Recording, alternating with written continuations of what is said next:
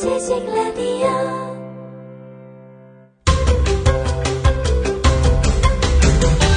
김용민의 역사 브리핑.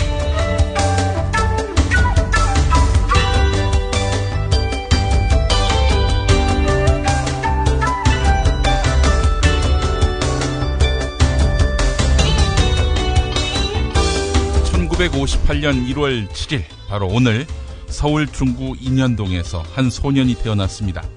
소년은 보성중학교에서 전교 4등을 차지할 정도로 우등생이었습니다. 자, 하지만 사촌형이 선물한 기타를 배우면서 그의 인생은 일대 전기를 맞습니다. 비틀스, 크리던스 클리어 워터 리바이벌의 약자지요. CCR. 예.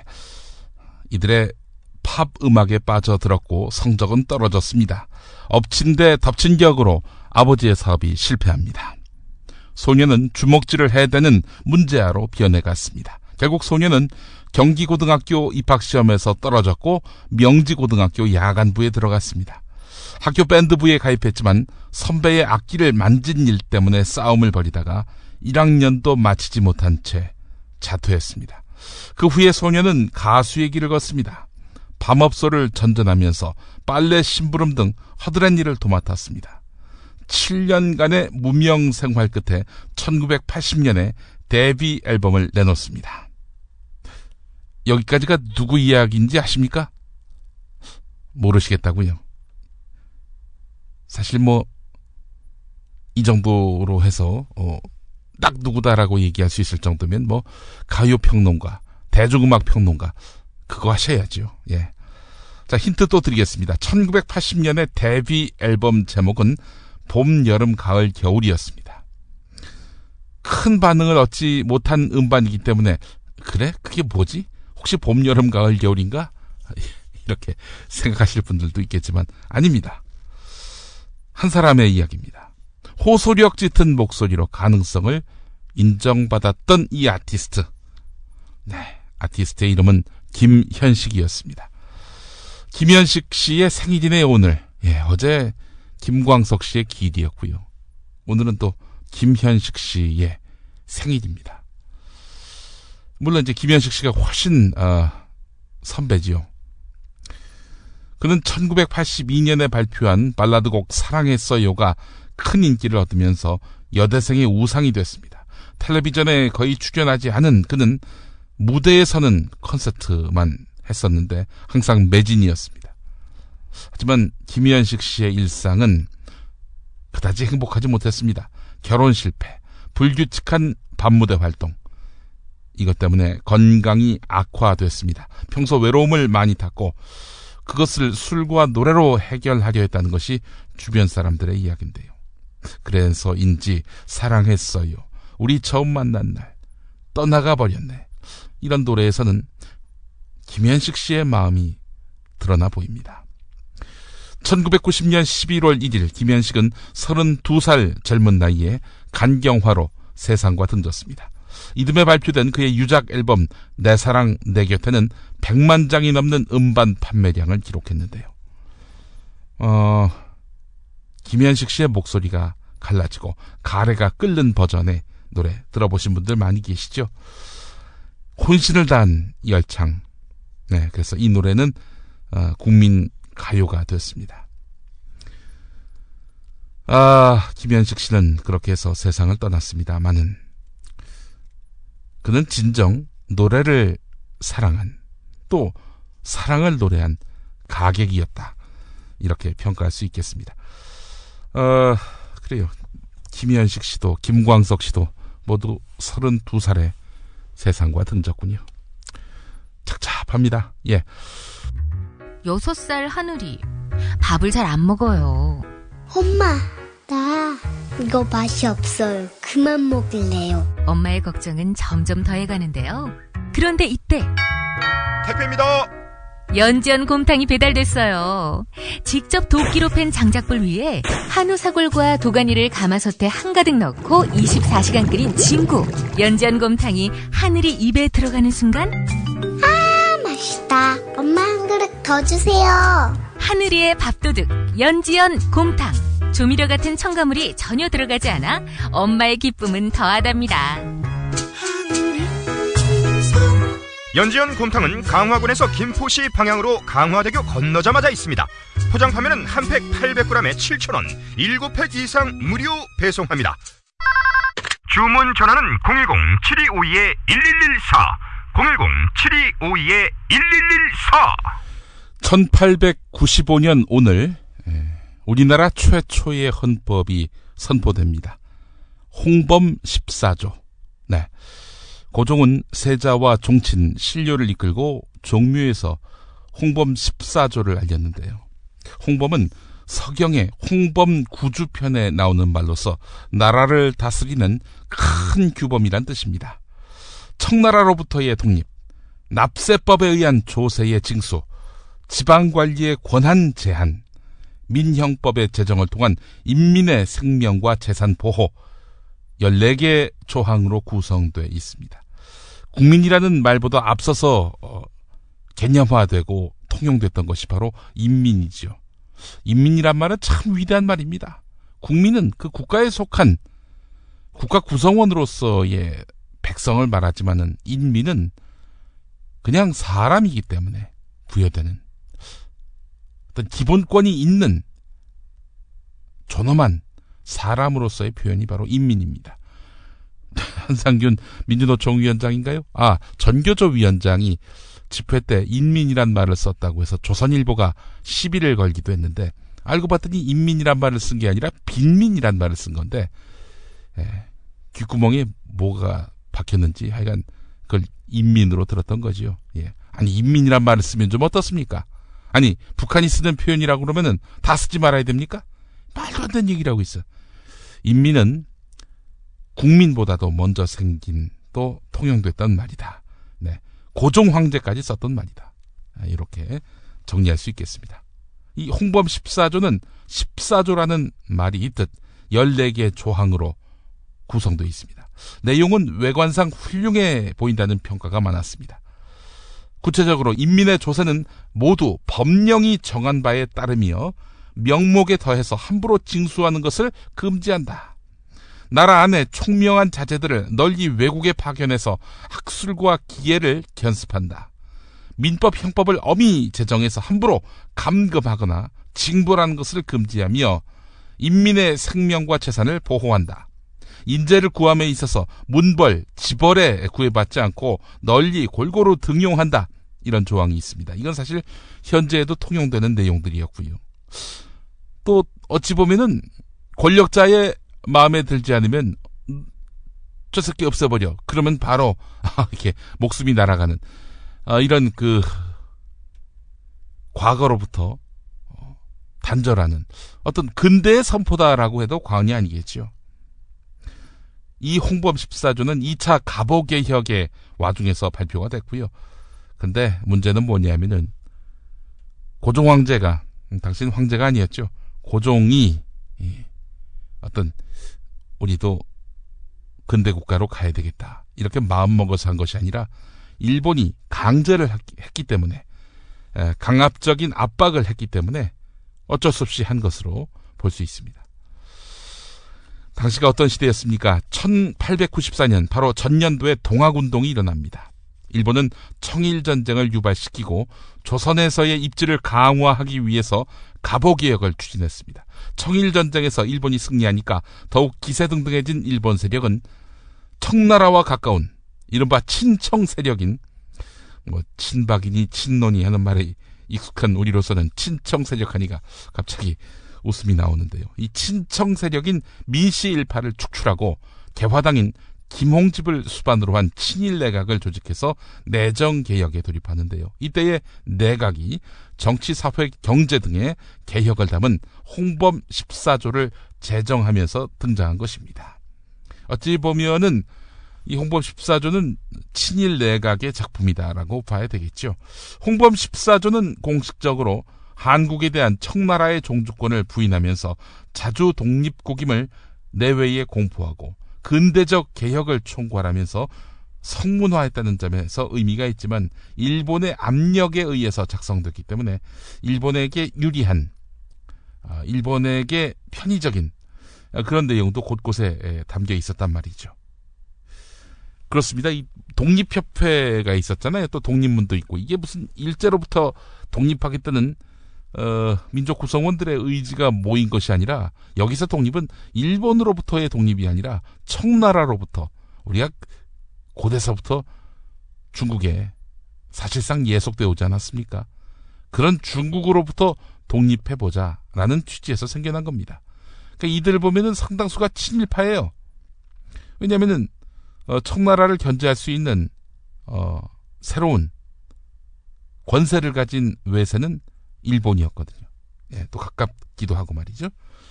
자, 홍범 14조, 이건 결국 일본에게 일방적으로 유리한 결과를 가져왔다는 평가가 있는데, 당시 그 주한일본공사로 파견됐던 일본의 정치 거물 이노우에 가오루가 고종이 친히 종묘에서 홍범 14조를 선포하도록 강권했습니다.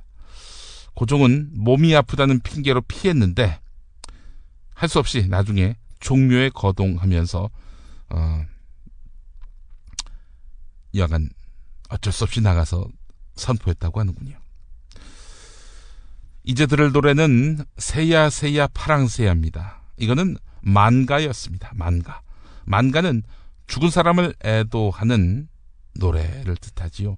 상여꾼들이 상여를 메고 나가면서 부르는 구슬픈 노래인데, 동학농민군의 아내들이 전사한 남편의 영혼을 달래기 위해서 울부짖으며 불렀던 노래가 바로 새야새야 파랑새야였습니다.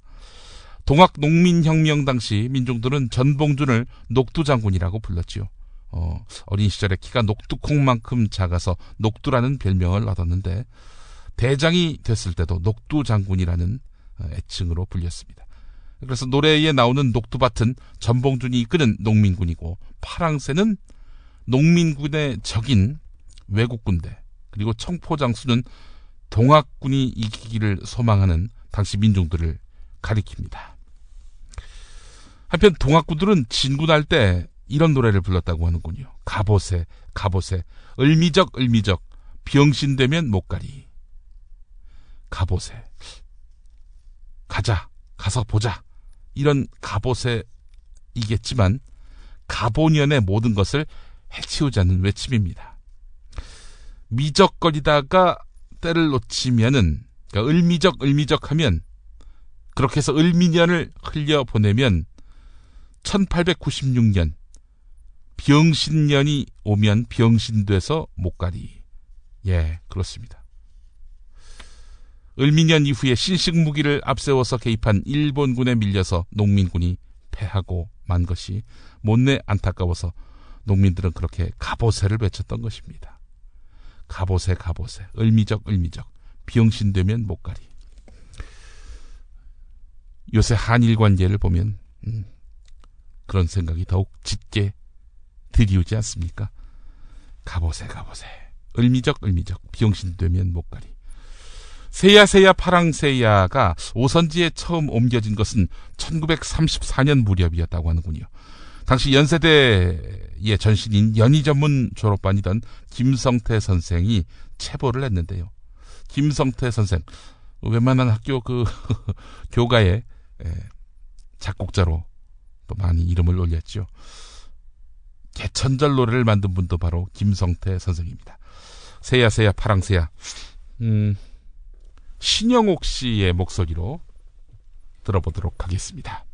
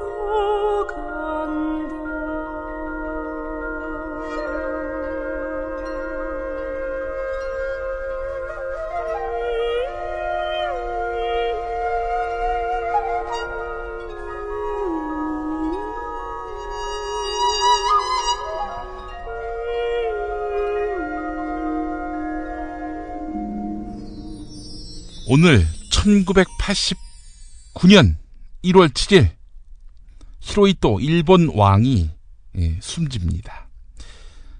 갑자기 죽은 것은 아니고요. 1988년 9월 19일에 쓰러졌는데요. 예,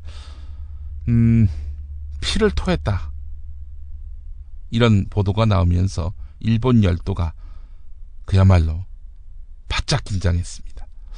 수술을 하느냐 마느냐, 감히 그분의 옥체에 어떻게 칼을 댈 수 있느냐 하는 그런 논쟁도 있었는데 말이죠. 몇 달 동안 일본 사람들은 매일같이 천황의 몸 상태에 관한 보고를 받았습니다. 시시각각 이 노인의 체온과 맥박수, 수혈량을 전했습니다. 1946년 1월 맥아더 지시로 히로히토는 나는 신이 아니고 인간입니다 라는 그런 대국민 방송을 했죠. 일본이 멘붕에 빠졌습니다. 사실 그때는 압박에 의한 것이라긴 하지만 굉장히 굴욕적인 거지요. 당시에 나는 신이 아니고 인간입니다 선언 이후에 제2의 인간 선언이 바로 쓰러진 이후였습니다. 뭐 본인이 선언한 건 아닙니다만은 그의 몸이 나는 인간이요 이렇게 선언한 셈이 된 것이죠. 매일 이어지는 천황의 용태 보고, 일본인들 사이에서 자숙이라는 말도 유행시켰는데 방송 광고에서 날씨 좋습니다 이런 표현조차도 사라졌고, 정당 모금 캠페인 행사에서 술을 마시지 못하게 됐고, 예정됐던 가을 축제들이 줄줄이 취소되고 결혼의 달인 11월에 결혼식이 없었습니다. 한 110일 정도 히로히토가 쓰러졌었는데, 그래서인지 그가 세상을 떠날 때 역사상 가장 잘 준비된 장례식이 펼쳐집니다. 죽음의 순간부터 장례식 연출까지 40일 동안 국가는 동양적 전통을 잘 살려서 서양적 근대성까지 잘 살려서 그의 죽음을 추도했습니다. NHK 방송은 폐하의 업적을 연대기적으로 재구성했고 새로 등극할 황태자에 대한 다큐멘터리를 만들었습니다. 자, 그런데 말이죠. 이 보니까 히로히토 왕 시대의 일본의 번영의 역사만 잔뜩 소개를 했습니다. 일본이 세계 경제를 선도하는 나라라는 그런 현실을 잔뜩 부각시킨 거지요. 근데 천황이 그렇게 용단과 지혜를 갖고 일본을 부국으로, 강국으로 만들었나요? 그 미국 연합군에 의해서 그야말로 점령이 된 이후 실권을 잃은 거 아니었나요? 뭐 여하간 당시에 그 일본의 여러 그 풍경들을 보게 되면 히로히토의 종전 이후의 상황들만을 다뤘습니다. 한마디로 이야기해서 종전 이후에 일본은 평화체제 그 자체 아니었습니까? 그런데 중요한 것은 히로히토는 1926년 12월부터 일본의 왕이었습니다. 수많은 일본 젊은이들의 목숨을 앞세워서 저지른 조선과 중국, 동남아 침략과 학살, 이거 다 히로히토 치세에 일어났던 일입니다. 사람들은 1926년 12월부터 1945년 8월까지의 히로히토를 이야기하지 않았습니다. 감춘 거죠. 그래서야 되겠습니까? 수많은 개신교 목사님들 보면은 3.1운동 당시 33인의 민족지사 이야기할 때 여기 기독교인이 많았다 이렇게 얘기합니다. 그러나 상당수는, 아니 한용은 빼놓고 거의 대부분 두 번 다시 독립운동을 안 하거나 변절하거나 그랬습니다. 예. 근데 3.1운동 당시에 민족지사로서의 지위, 역할, 이것만 보고 후대에 무슨 부역을 하고 무슨 변절을 했는지 이런 거 따지지 않고 여전히 그를 독립지사로 추앙합니다. 이래서야 되겠습니까? 1945년까지의 히로히토를 생각한다면 정말 치가 떨리지요. 위안부 할머니들, 이분들의 피해 역시 히로히토 치세에서 있었던 일이었습니다. 무명의 용사들, 독립을 위해, 광복을 위해 애써왔던 그 용사들의 희생 또한 떠오르게 됩니다. 히로히토가 없었다면 물론 히로히토가 없었다면이라는 전제 자체가 무의미하죠. 역사인 가정이란 게 없으니까요. 그러나 그의 부정적인 족적, 이것을 잊지 말아야 할 것입니다. 이것은 바로 역사에 직면한 우리의 자세 아니겠습니까?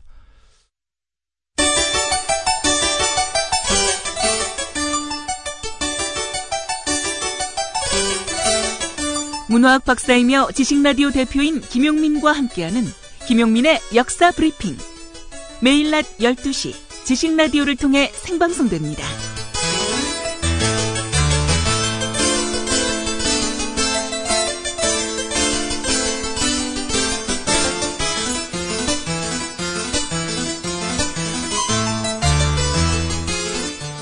예, 대낮에 좀 민망한 얘기 좀 하겠습니다. 섹스 이야기입니다. 섹스라는 것은 인류 역사의 시작과 함께 사람들이 지속적으로 관심을 가져왔던 중요한 주제였습니다. 인류 역사에서 가장 오래된 직업이 성매매일 것이다, 이런 얘기도 있잖아요. 예. 하지만 인간은 자신들이 가장 궁금해하는 것에 대해서 짐짓, 아닌 척, 모른 척, 무관심한 척 이러면서 살아왔습니다. 따라서 그 궁금증에 대한 명쾌한 해답도 수천 년 동안 얻지 못했습니다. 1948년 오늘 미국의 생물학자 엘프리드 킨제이가 인간 남성의 성적 행동이라는 책을 출간했을 때 1948년이라고 말씀드렸죠. 세상은 경악했습니다. 성적 충동을 비이성적 본능의 일부로 간주하는 프로이트적 섹슈얼리티가 세상을 지배하던 시절이었기 때문입니다. 인디애나 대학에서 현실적인 성교육을 바라는 학생들의 요구에 따라서 부부의 성행위를 다루는 결혼 강좌를 맡게 된 킨제이는 섹스에 관한 임상적인 데이터가 전무하다는 것을 알고 학문적 미개척 분야인 섹스에 관한 연구를 시작했습니다. 정말 그랬지요. 개인의 은밀한 성생활 습관과 방식을 조사하기 위해서는 아무래도 데이터가 필요하겠죠.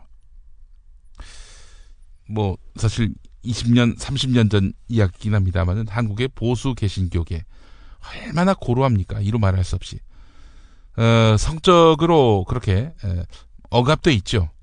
근데 성적으로 억압하면은 도덕적일 것 같습니까? 천만의 말씀입니다. 그런 데서 변태, 성폭행 이게 더 강합니다. 근데 어떤 목사가 있었는데 이분은 너무 보수적이에요. 의지적인 보수입니다. 자기는 성적 욕망 같은 거, 그런 거는 마음속에 악마다 이렇게 판단을 했습니다. 결혼을 했습니다. 아이는 있어야 될 것 같아요. 그거 어떻게 했느냐? 옷을 다 입고 했다고 합니다. 네. 다른 거 안 하고 오로지 성교만 했다는 거예요. 그렇게 해서 자녀는 생겼겠죠. 뭐 그거는 섹스 아닌가요? 많은 어쨌든 이 성적 욕망을 억제하면서 성행위를 했던 그런 목사의 이야기를 제가 기억합니다만은, 자, 하여간 이 킨제이는 그래서 남녀 12,000명을 대상으로 인터뷰를 진행합니다. 놀라운 사실이 밝혀졌습니다. 그 당시만 해도 있어도 없는 척 했던 여성들, 네, 오르가즘 이게 인정됐습니다. 여자도 오르가즘을 느끼고 있고 절반 이상의 여성이 혼전 성경험이 있었다는 겁니다. 놀랍죠? 기혼 여성 중에 25%는 딴 남자하고 잠을 자기도 했고 상당수는 동성애를 통해서 오르가즘을 느끼고 있었다는 겁니다. 당시 그 통념이 어땠습니까? 여성은 오르가즘을 느껴서는 안 되고 혼외정사, 동성애, 자위 이거는 도덕적으로 파멸한 것이다. 이렇게 규정됐습니다. 이런 사회에서 알고 봤더니 절반 이상의 여성이 혼전 성관계를 맺었고 기혼 여성 중에 4분의 1이 외도를 했고 상당수는 동성애를 통해서 오르가즘을 느끼고 있었다. 아, 이게 정말 소돔과 고모라가 바로 이 시대구나 라고 생각할 법한 그런 조사 결과였습니다. 이 책이 출간되고 나서 발칵 뒤집혔습니다. 미국 사회뿐 아니라 전 세계가요. 성인 도색 잡지인 플레이보이보다 이 책이 더 많이 팔렸다고 합니다. 학술 서적일 텐데. 뭐 그렇다면은 학술 서적 중에 가장 많이 팔린 걸로 봐야 되지 않겠습니까? 그만큼 섹스에 관한 정보가 목말라 있었음에 이 사회는 그것이 매우 궁금했던 것입니다. 킨제이는 5년 뒤에 인간 여성의 성행위를 출간해서 전 세계를 또 한 번 충격과 혼란으로 몰아넣었습니다. 이 연구를 통해서 정상과 일탈의 기준, 이성애와 동성애의 연속성, 성의 기준으로서의 오르가즘 등이 새롭게 정립됐고 섹스에 대한 정의는 다시 만들어졌다는 것입니다. 이것이 바로 여성의 성적 자유신장과 성평등 운동에도 커다란 영향을 미쳤습니다. 그렇죠. 남자들은 이 여자 저 여자 차도 큰 문제가 안 되는 통념이 있습니다. 이 남자가 성욕이 있으니 그건 너무나 건강한 거 아니야? 그 건강함의 징표 아니야? 이렇게들 인식하고 있지 않습니까? 근데 여성이 그런 성적으로 노골적인 자기 생각을 표한다든지 이런 거 자체가 까짓년, 저 걸레 이러지 않아요, 솔직히. 이런 이중잣대가 어디 있습니까? 제가 놀라운 사실을 하나 더 알았는데 뭐 개신교계의 그 회사였습니다. 종교를 기반으로 하는 회사였는데 거기 직원 중에 기혼자들이 대부분이었거든요. 다 연애를 합디다 보니까 회사에서. 그러니까 집에 아내 있고 남편이 있는데 회사에서 다 연애를 해요. 이게 뭘 의미하겠어요? 아니 솔직히 아내 남편보다 더 오랜 시간 같이 회사에 있지 않습니까? 그러다 보니 정분을 쌓는 거죠. 예. 회사 배우자, 집 배우자 따로 있다 이런 얘기인데, 이 참 우리 사회도 그렇고요. 좀 솔직해질 필요가 있습니다. 성에 관한 그 솔직함으로 인해서 도덕과 윤리가 붕괴된다? 그건 천만의 말씀입니다. 그걸 감추는 순간 더 큰 문제가 있지 않는가라는 그런 생각을 갖는데요. 그 생각을 사실 살찐 로마서 고쳐 읽기에 담았더니 저희 아버지께서 아주 쌍수를 들어서 말리시더라고요. 큰일 난다고. 저는 그렇다고 프리섹스 이런 거 주장하는 거 아닙니다. 솔직하자는 얘기예요. 솔직하자는. 인간의 욕망과 본능에 대해서 왜 감추고 허위, 가식 이런 거 떠냐 이겁니다. 솔직하자는 얘기입니다. 그런 또 생각을 갖게 만들어주신 분이 마광수 교수인데, 그렇습니다. 킨제이 보고서 이야기도 해봤습니다. 이제는 그를 만날 때입니다. 정선태. 루신 레비스트로스, 소세키, 백석을 21세기 한 공간에 불러 모으는 정선태만의 통찰력. 직접 느껴보실 수 있습니다. 가르강티와 팡타그리엘 라블레 소설, 그걸 읽으면서 혁명은 즐겁게 하는 것이다. 유머와 혁명. 너무 진중하고 진지해요. 그러지 말자. 이게 원한으로 싸우면 우리가 원한에 휩싸이게 된다. 휘몰리게 된다. 문학평론가인 정선태 국민대 국문학과 교수와 좋은 고전을 함께 읽는 매주 목요일 낮 2시 정선태의 목요 고전 강좌. 지식 라디오에서 단독 생중계합니다. 이 삶과 결합되지 않는 인문학적 상상력이라는 것은 내가 보기에는 이제는 거의 박제화 된 것 같아요. 또는 박제화하려는 시도이거나. 정선태의 목요 고전 강좌. 현장에서 직접 동참하기 원하는 분은 서울 지하철 1호선과 7호선, 가산 디지털단지역 8번 출구와 연결된 우림 라이온스밸리 A동 810호. 지식라디오 공개홀로 방송 10분 전까지 선착순 착석하실 수 있습니다. 오늘은 1977년 오늘은 지식인 241명이 인권 존중과 헬싱키 선언의 준수를 요구하는 77 헌장을 발표한 날입니다. 어디에 77 헌장이냐? 이야기 한번 들어보시죠. 1976년 체코슬로바키아의 록그룹 플라스틱 피플이 경찰에 체포됐습니다. 죄목은 평화 파괴죄. 이게 무슨 이런 죄가 다 있냐고요. 이 그룹은 1968년 소련이 체코슬로바키아를 침공해서 프라하의 봄을 빼앗은 데 반발하는 의미로 결성된 밴드였습니다. 자칭 국가의 적이었던 밴드의 멤버들은 반체제적인 노래가사와 퍼포먼스로 비공개 재판에서 징역형을 선고받았습니다. 플라스틱 피플은 선두로 록그룹들이 줄줄이 탄압을 받자 지식인들이 들고 일어섰습니다. 공산주의 정권의 횡포를 더는 참을 수 없다.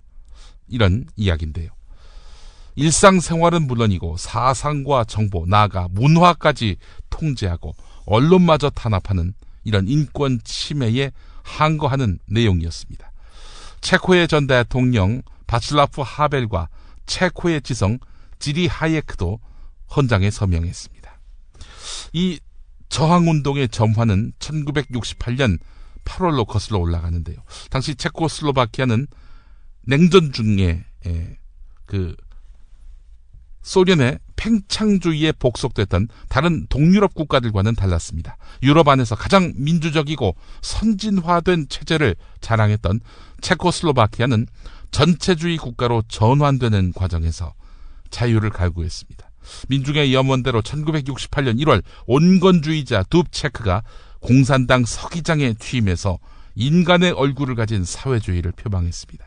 자본주의적 요소를 부분적으로 받아들였고 표현의 자유도 허락했습니다. 프라하에는 그래서 따뜻한 민주화의 훈풍이 부는 듯했습니다. 하지만 봄날은 길지 않았습니다. 프라하의 봄은 불과 8개월 만에 소련의 군화발에 짓밟혔습니다. 친소련 정권이 들어서고 모든 자유가 억압되었습니다. 하지만 봄날을 만끽해본 국민의 마음에는 자유를 이대로 포기해야 하나? 그럴 순 없지. 이런 생각이 생겼고요. 확대됐습니다. 수년 동안 민주화 운동이 산발적이지만 끊이지 않았습니다. 1970년대 들어서면서 국제적으로 인권운동 바람이 불었는데요. 마침내 1975년 유럽안보협력회의에서 지역안보와 자유수호를 골자로 한 헬싱키 최종의정서가 조인돼서 유럽 내에 긴장이 완화됐고요. 1976년 국제인권규약이 발효돼서 국제적인 인권규범이 자리 잡았습니다. 당시 정부는 77헌장의 등장을 계기로 해서 반체제 운동을 뿌리채 뽑으려고 했지만 오히려 체코슬로바키아의 새로운 봄을 부르는 그런 계기가 됐다는 평가입니다. 체제가 어떻든 간에 여간 이렇게 국민들의 기본권, 특히 표현의 자유, 민주주의를 짓밟는 정권 오래 못 갑니다. 예. 국민들이 일단 자유를 또 민주주의를 경험해 봤다면요, 더욱 그러하지요. 이 나라가 계속 퇴행돼서 마침내 일본식의 자민당 구조의 장기 집권 체제가 뿌리 내리는 것 아닌가 염려하는 분들이 있습니다. 국민들을 너무 바보로 아는 거지요. 일본은 기본적으로 그런 자유를 경험해 본 일이 없잖아요. 우리하고는 근본과 본질에서 다르다는 거지요. 전 그래서 사실은 좀 어려운 상황이긴 하지만 이 나라 민주주의가 회복될 것이다라는 하여튼 근거 없는 그런 기대를 하고 있습니다. 여러분은 어떠신지요? 너무 오래 가네요, 진짜. 이런. 그래서 음악 한 곡도 듣도록 하겠습니다. 누구 노래인가요, 이게? 파워 투 더 피플. 이 노래를 지금 들으려고 하는데, 누구 노래를 듣는 것이 잘 들었다고 소문이 날지, 예. 야, 가수들 너무 많네. 예. 제가 좀 알아보고 틀어야 될 것 같습니다. 그래요. 게시판에 좀 글 좀 올려주시죠. 예, 여러분들 많이 좀 참여해 주셨으면 감사하겠고요. 정선태 교수님 2시부터 강연이 있습니다. 여러분 좀 함께 하시죠. 지식라디오 공개월 벌써부터 와주신 분들이 계세요. 예, 너무 감사하고요. 또 하나 공지사항 드릴 게 있습니다. 매주 월요일 낮 2시에 박경종의 합창, 우리 지식라디오 합창단 공개 연습이 있지 않습니까? 저희가 여기서 연습을 했는데 이 건물이 사실은 이제 방송국을 위해서 만들어진 것도 아니고 또 어떤 공연장을 위해서 만든 것도 아니어서 낮에 이렇게 연습하니까 앞뒤로, 위아래로, 좌우로 옆에서 일하시는 분들에게 많이 좀 불편함을 드렸던 모양입니다. 그래서 저희가 부득이 이번 주부터는 벙커원에서 연습을 당분간 하기로 했습니다. 금요일 날에 4시에 벙커원에서 연습이 있고요. 그 연습 실황을 녹음해서 월요일 낮 2시에 방송하겠습니다. 그러니까 월요일에 오시면 안 돼요. 한마디로 얘기해서. 당분간은 좀 그렇게 진행을 해야 될 것 같습니다. 여러분들의 많은 양해를 바라겠습니다. 네, 김용민의 역사브리핑 오늘 순서 모두 마치겠습니다. 애청해주신 여러분 감사하고요. 내일 뵙겠습니다. 고맙습니다. 월요일부터 금요일까지 매일 오전 10시부터 오후 6시까지 하루 8시간 생방송으로 함께하는 지식 라디오는요. 방송 선생님들과 지식으로 호흡하고 공감하는 자리입니다. 그래요. 습관처럼 켜놓아 보세요. 나도 모르게 교양과 지성이 무럭무럭 커가는 것을 느낄 것입니다. 지식 충전소 지식 라디오는 팟빵 앱을 통해 만나실 수 있습니다.